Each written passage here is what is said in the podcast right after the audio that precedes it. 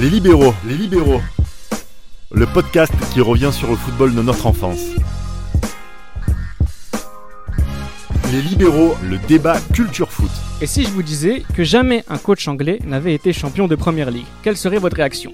Eh bien nous aussi, nous sommes sur les fesses et ne parlons pas de coach anglais en Ligue des Champions, on risquerait l'incident diplomatique avec les sujets de la reine Elisabeth II, en tout cas certains de ces sujets. En ce qui concerne le débat culture foot du jour, où sont les coachs anglais ? Existe-t-il une culture de technicien anglais ? Si oui, quelle est-elle ? Mais surtout, pourquoi les grands clubs aujourd'hui, les grands clubs anglais, ne font plus appel aux coachs de leur nationalité. Pour répondre à toutes ces questions et à bien d'autres encore, j'ai à mes côtés Damaz. Salut à tous. Johan. Salut à tous. Et Gilles Christ. Salut à toutes et à toutes. Voilà, je remplace Tate pour ça. Non, mais tu n'as pas remplacé Tate. Les auditrices sont nombreuses à nous écouter, donc c'est une marque de respect, tout simplement. Salut les filles. Salut les garçons. Non, concrètement, on va répondre à la question tout de suite. S'il n'y a pas de coach anglais dans les grands clubs anglais, c'est parce que les clubs anglais vont chercher les meilleurs, et les meilleurs, ils sont à l'étranger. Damaz. Oui, on va se dire, c'est un phénomène qui date depuis un certain moment maintenant, parce qu'il faut également s'énoncer que la chute des clubs anglais au cours des années 80, ça a également touché pas que le coaching, mais également, on va dire, même tout l'aspect managérial et infrastructure côté anglais. Et les joueurs. Et les joueurs également. Leur culture, qu'ils ont souvent mis en avant, le fighting spirit, tous ces aspects qui leur ont permis de gagner, ont malheureusement... trouver, on va dire, la fin de leur essor, parce que également les autres nations également se sont placées là-dessus et elles ont apporté un point technique que les Anglais n'ont pas développé. Donc, lorsqu'est arrivé le début du règne Première Ligue, on s'est rapidement aperçu que c'était plus possible. Et les grands propriétaires ont pris justement ce virage-là, de pouvoir s'adapter justement à un autre niveau pour proposer un autre spectacle côté anglais. Parce qu'il y a aussi un aspect social, également avec les bagarres des supporters, toutes ces choses-là qu'il faut mentionner. Mais en tout cas, les coachs anglais n'ont pu répondre présent par rapport à l'aspect technique, donc on est parti ailleurs. Après, c'est dû aussi, c'est positif le fait qu'il y ait cette ouverture d'esprit-là en Angleterre, c'est positif. Mais malheureusement, ça leur a desservi du point de vue footballistique. Bien sûr. Non seulement les coachs anglais. Prenons par exemple les premiers joueurs étrangers qui arrivent en Première Ligue. Faut voir comment ils sont accueillis. Je peux parler par exemple de Jürgen Klinsmann quand il arrive à Tottenham. C'est un truc, c'est extraordinaire. Les gens sont émerveillés.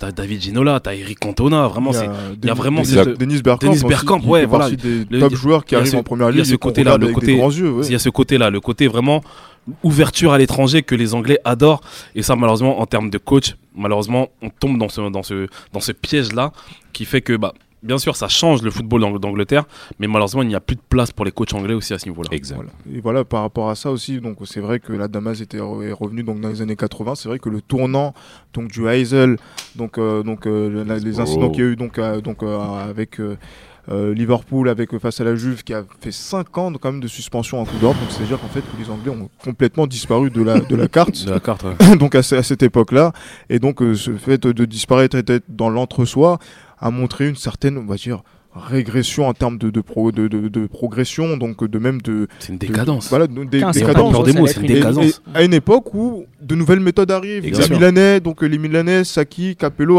se mettent, sont rythme. Dans la place. Et les Français aussi qui arrivent et qui passent devant, donc les Anglais, les clubs anglais. Et après, donc au niveau des coachs anglais, on a l'impression que ce sont des personnes qui ne vont pas, donc justement, donc il y a aussi au niveau des supporters. Mais voilà, on voit aussi que ces coachs anglais ne vont pas à l'étranger pour regarder les matchs, par exemple, de Coupe d'Europe. Exact. Ils s'inspirent de rien, et en fait voilà, ils sont dans cet entre-soi, donc où Lille, qui a fait leur charme pendant très longtemps, cet entre-soi. Ça leur a permis de gagner. Dans les années 70-80. Oui, voilà, c'est ça, mais également dans d'autres sports. C'est-à-dire, ce langage anglais s'est retrouvé également dans d'autres disciplines aussi. Mais malheureusement, ça n'a pas tenu quand il fallait maintenant progresser et aller sur un nouvel élan. L'exemple type, c'est que l'Angleterre n'a pas réussi justement à utiliser les joueurs qui étaient les joueurs magiques en fait à ce niveau-là. Je peux penser notamment à Chris Waddle, Paul Gascoigne. Chris Waddle, c'est pas en Angleterre, c'est une grande star. En Angleterre, quand Tapie vient le chercher, c'est pas une star en Angleterre. Les gens le sous-estiment, mais c'est quand il vient en France qu'on se rend compte de qui il est. Gascoigne, il avait déjà ce côté anglais, mais il y avait aussi cette pointe de magie. Et voilà, Gary Lineker, ça a été l'un des premiers anglais à s'exporter à l'étranger. Il est parti au Barça notamment. Exact. Donc voilà, ça montre vraiment que l'Angleterre est arc-boutée justement sur sa culture, justement, comme on a dit, de kick and rush notamment.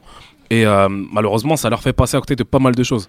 Moi, j'ai une donnée importante. Oui. C'est voilà, et aussi, excuse-moi, Damas, il y a aussi cette culture du 4-4-2, du back four. C'est ça. Et on ne bouge pas. Et on ne bouge pas pendant des années dans toutes les équipes qui ont remporté la première ligue, y compris dans des équipes ennuyeuses comme Arsenal, excuse-moi. Il faut le dire. Il faut le dire. Il faut le dire. Dixon, Winterburn, tous ces. Enfin, bref. Les titres côté anglais, qui domine aujourd'hui au niveau des palmarès ? Ce sont les Écossais. C'est ça. On va pas redire Ferguson qui a arraché la première ligue à lui tout seul. On va revenir sur justement cette culture écossaise du coaching en Angleterre. C'est ce qui fait que peut-être que le fait qu'aujourd'hui les coachs anglais ne soient pas si bons, c'est peut-être un phénomène historique. On va en revenir au cours de cette émission. J'aimerais aussi qu'on revienne un peu sur ce qui vient de se passer, c'est-à-dire à l'heure où on enregistre la saison 2019-2020, la saison 2018-2019, où on a vu 4 Anglais s'occuper occuper les places des 4 finalistes de Ligue des Champions et d'Europa League. On a vu aussi le champion de Première Ligue. Sur ces 5 entraîneurs-là, il n'y en a aucun qui est anglais. Et c'est aussi un phénomène qu'on retrouve chez les joueurs. Il y a très peu de joueurs anglais sur ces affiches-là, et notamment du côté de Manchester City. Donc ça veut dire qu'en fait, c'est aussi un syndrome anglais. La Première Ligue qui a fait la grandeur de l'Angleterre, finalement, ça a été le cauchemar du football anglais. Ça a été le cauchemar, mais surtout, c'est que ces coachs étrangers qu'on a recrutés ont continué à progresser dans leur capacité de travail. C'est ça. En s'inspirant de la culture anglaise, justement, donc du management, en se disant qu'on est plutôt dans un rôle de supervision plus que dans un rôle d'entraîneur. Et donc, on met ces capacités d'entraîneur-là au service donc, du management et de la gestion d'un club. C'est-à-dire, eux, ils ont progressé, alors que les Anglais, on a l'impression pratiquement, ils n'ont pas progressé. Et au niveau du management, on peut parler de Wenger.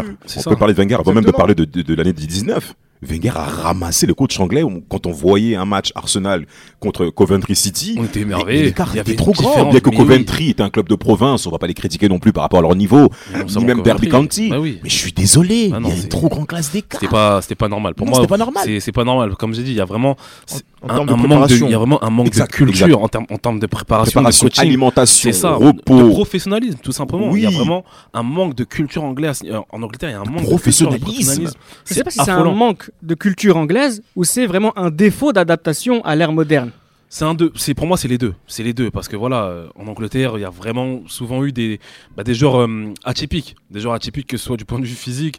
Comme j'ai dit, certes, c'était un grand joueur, mais Paul Gascoigne, on peut pas dire que ça a été le joueur le plus athlétique au monde quand on le voyait. Non. Et pour répondre à ta question par rapport aux coachs actuels qui ont dominé également la scène européenne aujourd'hui, c'est que ces personnes ne sont pas seules également à opérer. C'est-à-dire qu'elles ont un staff qui leur permet de travailler avec efficacité, avec une optimisation du joueur, mais également une optimisation du staff. C'est-à-dire que ce n'est pas uniquement que les joueurs qui progressent. Et les clubs anglais, les propriétaires sont... Un staff d'étrangers aussi ? Oui. Qui accompagne, bien sûr. Qui est là. Voilà, un staff étranger avec un entraîneur étranger, effectivement. Mais vous avez que ce soit Klopp, que ce soit Pochettino, Guardiola. Mais vous avez qu'à voir, de toute façon, la plupart des grands clubs, déjà, des grands clubs anglais, la plupart des propriétaires déjà du club ne sont pas anglais. Ils ne sont plus anglais. Ils sont étrangers. Ils ne sont plus. Ils sont étrangers. Et regardez, par rapport à City, un propriétaire sur 2 de Première Ligue est étranger. Et regardez, par rapport à City, le board de City, c'est presque que des Espagnols. Txiki Begiristain, il y a pas mal de personnes qui étaient au Barça avec Guardiola, justement, qui sont délocalisés, qui font partie du board de Manchester City. Ça montre vraiment que l'Angleterre, voilà. C'est le football et le sport de l'Angleterre, mais les Anglais n'ont pas réussi justement à s'accaparer pleinement. Est-ce que la force des Anglais, parce qu'il faut peut-être dire leur qualité, c'est d'être allé chercher les meilleurs à l'étranger pour être les meilleurs en Europe aujourd'hui ? Oui et non. C'était ça le travail psychologique qu'ils ont fourni ? Oui et non. Oui et non, pourquoi ? Parce qu'en effet, cette capacité à rechercher, on va dire, ce qui est excellent, les Anglais et même la culture anglo-saxonne, à cette sensibilité-là, en fait. En termes de compétences. Exactement. C'est-à-dire rechercher la compétence et l'utiliser à bon escient. Ça, ce niveau-là, côté anglais, il faut également leur tirer leur coup de chapeau parce que. Exactement. Ils ont célébré également l'arrivée des étrangers. Ils les ont honorés par des positionnements, mais également sur le fait que vous n'êtes pas que là pour nous enseigner que du football. C'est ça. C'est-à-dire que même sur toute couche de la société, même au niveau des gros boards, des grosses sociétés anglaises, on cherche également à s'appuyer là-dessus. Et ça, ok, mais également, est-ce que derrière les coachs anglais se sont adaptés ? Non. Pourquoi ? On peut regarder le classement 98-99 avec cette fameuse saison où Manchester gagne le triplé. On a les 4 premiers où, qu'on se souvient, donc Manchester, Arsenal, Chelsea et Leeds. Mais quand vous regardez la suite du classement de ce championnat, il y a énormément de défaites de la part des clubs Liverpool qui étaient nuls, mais sans compter ce qui se passe en bas. Charlton, Athletic, les clubs historiques anglais n'ont pas tenu non plus. Nottingham Forest a échoué. notamment avec un 8-0 contre Bradford. Bradford, mon Dieu. C'est vrai que l'écart il était énormissime. C'est vrai que l'écart était vraiment énormissime. C'était trop. Concrètement, c'est du capitalisme pur. Oui, c'est ça. C'est ça. Mais non, je suis désolé.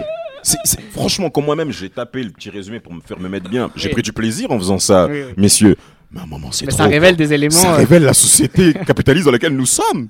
Et les Anglais l'ont parfaitement mis en évidence. Dans la première partie, et après il y a cette deuxième partie de l'Angleterre, celle, on va dire, par extension, celle qui a voté non pour au Brexit. Oui, c'est ça. Voilà, non, et qui est à la traîne en fait au niveau, qui était à la traîne, donc justement cette Angleterre profonde qui n'a pas su. Même dans l'ère profonde, l'Angleterre profonde, dans l'ère qui n'a pu se mettre au diapason de l'ère industrielle, de l'après Thatcher aussi. Et voilà, et donc maintenant c'est le football anglais, il est dominant dans certains endroits, Manchester, Liverpool pour les exceptions industrielles, mais après la plupart du temps c'est Londres qui fait la plus le bouton. Yorkshire avec Leeds. Et puis pour la petite anecdote, quand vous regardez bien, la plupart des grands clubs anglais, on va dire les joueurs que les supporters ont élus comme le meilleur joueur de l'histoire, ce sont des étrangers. Regardez, Henry, Cantona. Voilà, Cantona, Drogba. Bah après voilà, Zola c'était avant Drogba, mais Drogba, Henry, Cantona, Juninho Paulista. Ça oui, pour Middlesbrough. Ouais, pour Mboro. Vous vous rendez compte, c'est incroyable quand même. Mais justement, est-ce que c'est pas aussi un phénomène historique, justement, cette absence de coach anglais dans les grands clubs anglais? Quand vous regardez par exemple, Shankly, quand vous regardez Busby, quand vous regardez George Graham, quand vous regardez Kenny Dalglish, Alex Ferguson, Nigel Clough aussi. Ouais. Alex Ferguson, on a quand même une grosse culture du coach écossais, bien plus que la culture du coach anglais. Donc c'est historique finalement. Oui, quelque part c'est historique, mais il fallait également chez les gagnants. Oui, chez les gagnants. Mais il faut également évoquer que les Écossais, parce qu'il y a également une énorme rivalité aussi entre ces deux nations-ci, et il fallait aussi que les Écossais se retrouvent quelque part, bien qu'ils avaient aussi une belle histoire avec Denis Bergkamp aussi, qui était également un joueur fer-lance par rapport à la nation écossaise. Et c'est là où les Écossais se sont justement différés des Anglais. Et les Anglais sont restés sur leurs acquis. Ils n'ont pas progressé là-dessus. Ils n'ont pas progressé depuis 1966. C'est dur de le dire comme ça, mais... Non, tu vas loin quand même. Non, mais moi, je sais pas, j'ai envie de tacler un petit peu. C'est vrai qu'on va nous parler donc de Clough, qui a essayé de faire... Mais paradoxalement, par exemple, Clough, qui a justement eu des résultats avec son derby, puis après qui avait tenté un peu avec Leeds, et puis avec Nottingham. Mais justement, un entraîneur comme Clough n'a pas pu... entraîner l'équipe d'Angleterre. Donc c'est-à-dire que celui qui a été performant en club, qui a été on va dire l'exception culturelle donc autour de ces Écossais-là, n'a pas entraîné les Three Lions. Et donc ça c'est quelque chose sur lequel il y a des incompréhensions en termes donc de board, en termes fédéral, donc au niveau de l'AFA qui donc pose interrogation. Avant peut-être de rentrer dans les spécificités techniques d'un coach anglais. Je tiens à rappeler quand même que les derniers grands coachs anglais, ça reste Bob Paisley, tu parlais de Clough, voilà, ça Terry Venables, Wilkinson avec Leeds dont on a parlé dans un autre podcast. Oui, 92. Mais c'est vrai que Terry Venables, il faut le dire aussi, qui a été entraîneur de l'Angleterre. Donc, et il a fait des bêtises. Qui a fait des bêtises, et après qui a même terminé entraîneur assistant coach à Middlesbrough, et après à Mboro en 2000. Un club de zone 3.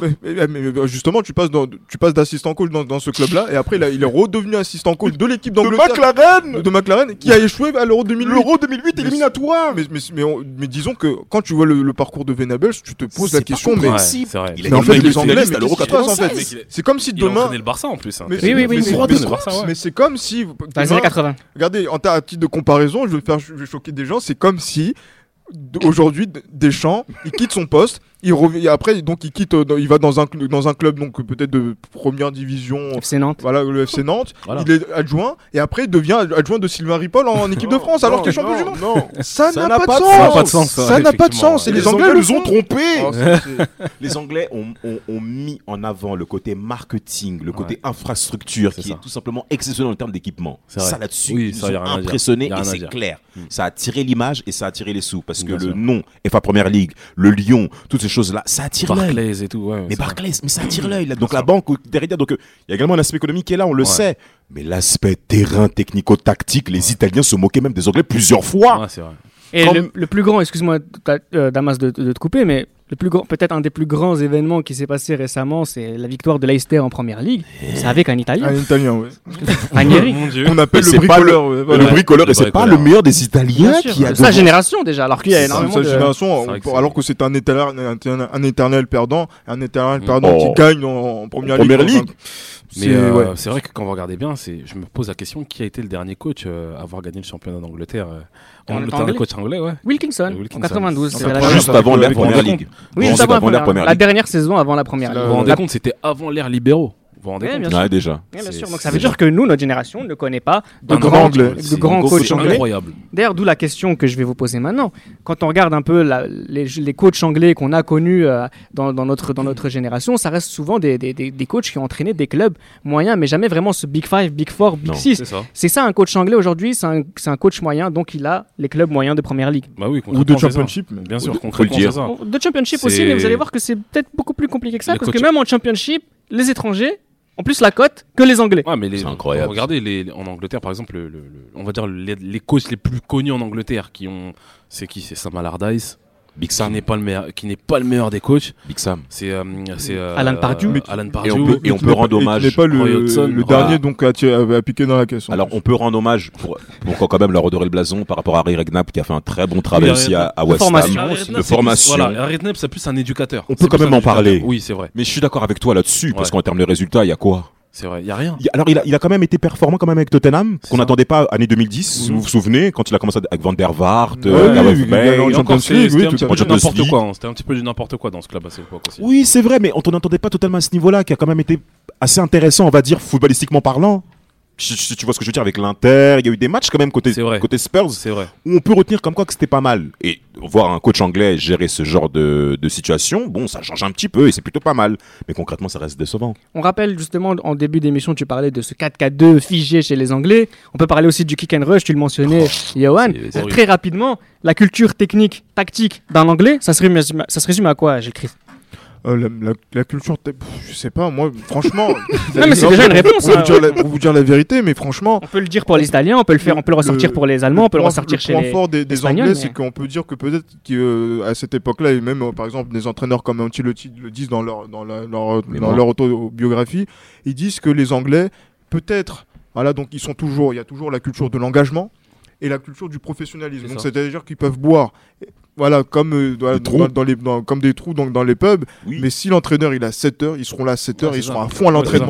C'est un investissement à l'entraînement. Bravo. Complet. Bon, voilà. Mais après, au-delà de ça, je me dis que après, c'est peut-être que le joueur anglais il est un peu malléable. On peut lui dire, voilà, joue en 4-3-3, joue en 4-5. C'est ça. Il n'a pas de colonne vertébrale tactique en fait, comme pourraient l'avoir les Allemands ou les Anglais. On avait parlé de Christian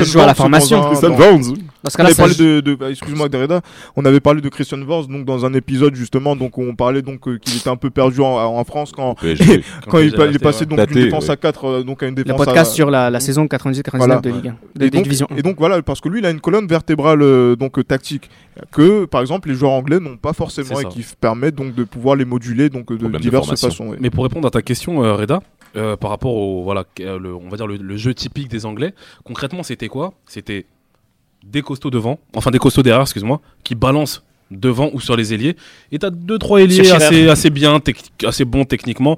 Moi l'exemple que je peux donner, c'est un petit peu avant l'époque libéraux, mais la défense centrale dans les années 90, c'est Stuart Pearce et je sais plus quel autre défenseur qui balance sur John Barnes. Mais John Barnes qui fait Stuart Pearce, c'est vrai. Oui, mais c'est parce qu'on John Barnes, ça dépend ce qu'on lui demande aussi de faire. John Barnes qui fait un exploit individuel, qui balance sur Lineker et Lineker qui finit. L'Angleterre, ça a souvent été ça, des défenseurs costauds, un milieu de terrain techniquement qui est au-dessus du lot et un bon finisseur. Ça a été ça. Et en 96, malheureusement, il a manqué cette touche un petit peu plus technique justement. En 90 aussi. Ouais, en 90 aussi, ouais. Bah, surtout peut-être. C'est ça. Surtout. Et en 96 aussi, ça a été ça parce que il y a eu des bons défenseurs, bah comme j'ai dit, Stuart Pearce, il y a eu déjà Sol Campbell qui était là déjà, mais Tony Adams. Et quand vous regardez bien à l'Euro 96, l'Angleterre, ce qu'a de plus l'Angleterre, surtout des attaquants. T'as Teddy Sheringham, t'as Alan Shearer, t'as Robbie Fowler qui est remplaçant. Voilà, et au milieu de terrain, On n'a pas, encore l'éclosion. Paul Gascoigne qui met un but exceptionnel contre l'Écosse. Exceptionnel. On n'a pas encore l'éclosion de la génération Beckham, Scholes, etc. Pas encore. C'est là justement où il démarre en espoir avec la Moldavie, sa première sélection. Mais par rapport à l'Angleterre, et même par rapport à leur style de jeu, c'est la représentation en fait du mental anglais, c'est le mindset anglais de la nation qui est représenté sur le terrain. C'est ça. Et notamment quand on parle d'engagement, quand on parle de défis physiques, les Anglais se retrouvent dans ce engagement. Ils aiment ça. Ils aiment ça. Ils sont nés dans ce genre de choses à la maison. On veut voir qui est le plus fort entre les frères. Il y a l'exemple de Wayne Rooney, même avec les Charlton aussi. Il y avait pas mal de conflits. Donc ils se retrouvent dans ce type de spectacle qui arrive à son bout lorsqu'on affronte justement différentes nations européennes début 90, et t'as plusieurs coachs italiens, même je dirais même latins, qui considèrent que ils sont dépassés, ils ont moins 15 ans. Mais c'est pas possible. T'as plusieurs coachs italiens qui disaient mais c'est pas possible, c'est trop faible. Ils sont en retard. Et ça se traduit quand même dans un domaine clairement. Enfin, je sais pas si vous avez la même lecture que moi, mais récemment, on va dire sur les 10 dernières années, la seule grande nation européenne, entre la France, l'Angleterre, l'Espagne, l'Italie, l'Allemagne, la seule qui a fait appel à des sélectionneurs étrangers, c'est l'Angleterre. Capello et Ericsson. Il y a aussi le Portugal qui a avec Scolari. Culturellement, on va dire que ça s'approche. Mais la seule sélection qui a fait appel à des étrangers, c'est les Anglais. Qui a rappelé une rupture. Et en plus, il faut se dire aussi qu'en 2000, les Anglais visaient aussi donc sur Alex Ferguson. Alors que Monsieur Alex Ferguson a dit une chose qui était vraiment moi qui m'a fait sourire, c'est qu'en fait, il disait que si l'Écosse était 179e au classement FIFA, il ferait tout pour que l'Angleterre soit 180e au classement FIFA. Donc c'est-à-dire que compte tenu de la il aurait fossoyé. Donc il n'était pas concerné par ces histoires-là. Compte tenu de la rivalité. Ils sont partis aller chercher Ericsson, qui avait un très gros CV en Italie notamment, et au Portugal. Donc là, ça a marqué une césure avec un très très gros salaire également. Donc pour dire qu'on ramène encore les meilleurs en leur donnant le meilleur salaire, comme on a fait aussi avec Capello. Donc après 2000, en 2008, c'est ça. Ouais. Mais l'Angleterre, je comparais ça plutôt. Excusez-moi de la comparaison. Mais une femme assez superficielle, dans le sens où, c'est une femme de la page 3. C'est une femme qui a de l'argent, et qui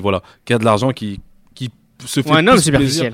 Ou un homme superficiel qui a de l'argent et qui pense plus à se faire plaisir que qu'à faire quelque chose d'assez cohérent et d'assez constructif. Et en plus, en parlant des coachs anglais, les médias ont quand même métisé certains techniciens anglais tels que Big Sam, Ray Redknapp que j'ai mentionné. Big Sam, on a quand même... Moi, j'ai du mal à... en fait, on est d'accord. C'est un coach très moyen qui a entraîné des clubs moyens. Bolton, Blackburn... Qui n'a pas fait du mauvais travail dans ce club. Non, qui n'a pas fait du mauvais travail non plus, parce qu'il a subi également par rapport à Blackburn la construction de son stade Reebok Stadium qui a coûté cher avec les ventes de Big Johnson. Avec... Non.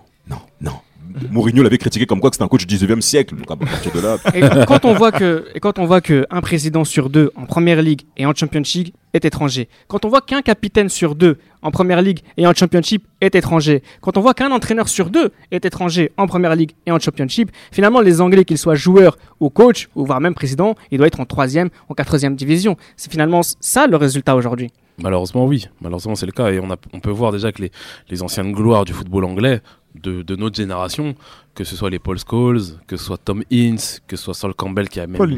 Paul Ince. J'ai dit quoi ? Tom Ince. Autant pour moi. Jason Terry. Dans un autre podcast, Damas a montré qu'il était fan de Dallas. Que ce soit Paul Ince, que ce soit Paul Scholes, voilà, tous ces joueurs-là qui ont été des véritables gloires du football anglais n'ont jamais réussi justement à obtenir, on va dire, une certaine place à ce niveau-là. Mais je peux même parler de Stuart Pearce. Stuart Pearce qui a longtemps entraîné en Première Ligue, mais n'a jamais entraîner une équipe vraiment digne de ce nom qui peut vraiment lutter pour le titre en Angleterre. Bien sûr, on peut même aussi parler des Steve Bruce aussi, par exemple, qui sont passés donc de façon, en fait, qui ne brillent pas en fait par leur parcours. C'est ça. Ils ne brillent pas. Et donc finalement, donc parmi justement, on va parler de demain, de l'avenir que l'avenir nous réserve. On voit par exemple sur les peu de coachs anglais qu'il y a en Championship, on a des Woodgate, on a Lee Bauer, on a Scott Parker, et on a aussi Lampard. Du côté de Chelsea à Frank Lampard. On verra si les gens qui nous écouteront dans 5 ans, 6 ans ce podcast, si Lampard aura concrétisé. Pareil pour Steven Gerrard, mais c'est ça l'avenir finalement, c'est d'aller chercher les joueurs de la génération dorée. Et aussi, par exemple, Gareth Southgate, qui est aussi donc, en sélection, par extension. Effectivement, donc, ce sont ces joueurs-là qui ont joué donc, dans les années 90 et 2000, donc, dans lequel qui ont joué avec ces joueurs étrangers, qui ont été entraînés par ces joueurs étrangers, qui vont peut-être, et qui ont gagné aussi avec ces groupes et ces effectifs, qui vont peut-être donner cette touche-là Mais je pense que Southgate remettre à niveau. Je pense que Southgate est bien parti justement pour pouvoir le réussir parce que mine de rien, vous nous écoutez en 2022, en 2023, parce que mine de rien quand même l'Angleterre n'a plus le style de jeu justement des années 90. On va dire il y a une touche un peu plus technique avec des joueurs comme Sterling, comme voilà, il y a vraiment des joueurs un peu plus techniques, Dele Alli, Sterling, etc. Par rapport à, je parle surtout par rapport à avant. C'est surtout. Bien par rapport à Southgate. Southgate, par exemple, a fait l'effort, notamment même de partir auprès de techniciens d'autres sports. C'est ça. Appelé Greg Popovich par rapport à la technique qu'il a mis en place sur les corners et coups de pied arrêtés pour les Anglais mondial 2018. Exactement. Southgate s'est même assez inspiré des systèmes technico-tactiques de Greg Popovich au basket. Mm-hmm. Donc Southgate a fait l'effort de pouvoir aller tirer d'autres informations ailleurs et on a vu que l'Angleterre était très performante sur coup de pied arrêté au cours de ce mondial 18. Et ce qu'il faut reconnaître également, c'est que Southgate fait énormément confiance aux jeunes. Ça, c'est quelque chose qu'il ne faut pas nier parce que par exemple, moi l'exemple que je peux donner, c'est un exemple tout récent. Aujourd'hui, on est en octobre 2019, excusez-moi.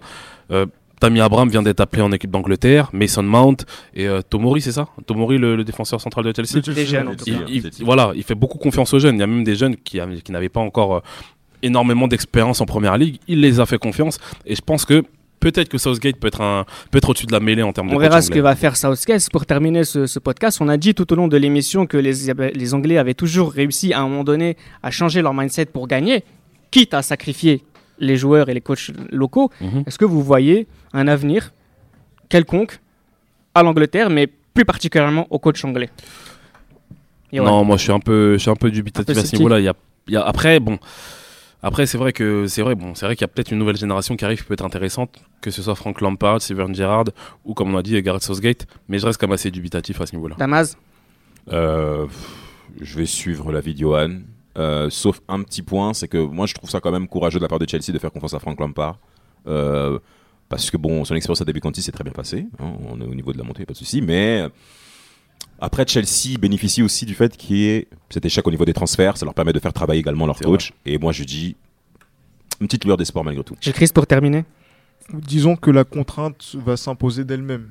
Le fait que les Anglais sont encore dans la négociation pour la sortie du Brexit va amener beaucoup de choses au niveau législatif et ça va être plutôt contraint. Et je pense que la FA va essayer de suivre ce mouvement-là en essayant de donner plus de confiance à ces techniciens anglais qui devront faire leurs preuves en compagnie des joueurs anglais. C'était Les Libéraux, un podcast produit par Sport Content en partenariat avec Urban Soccer.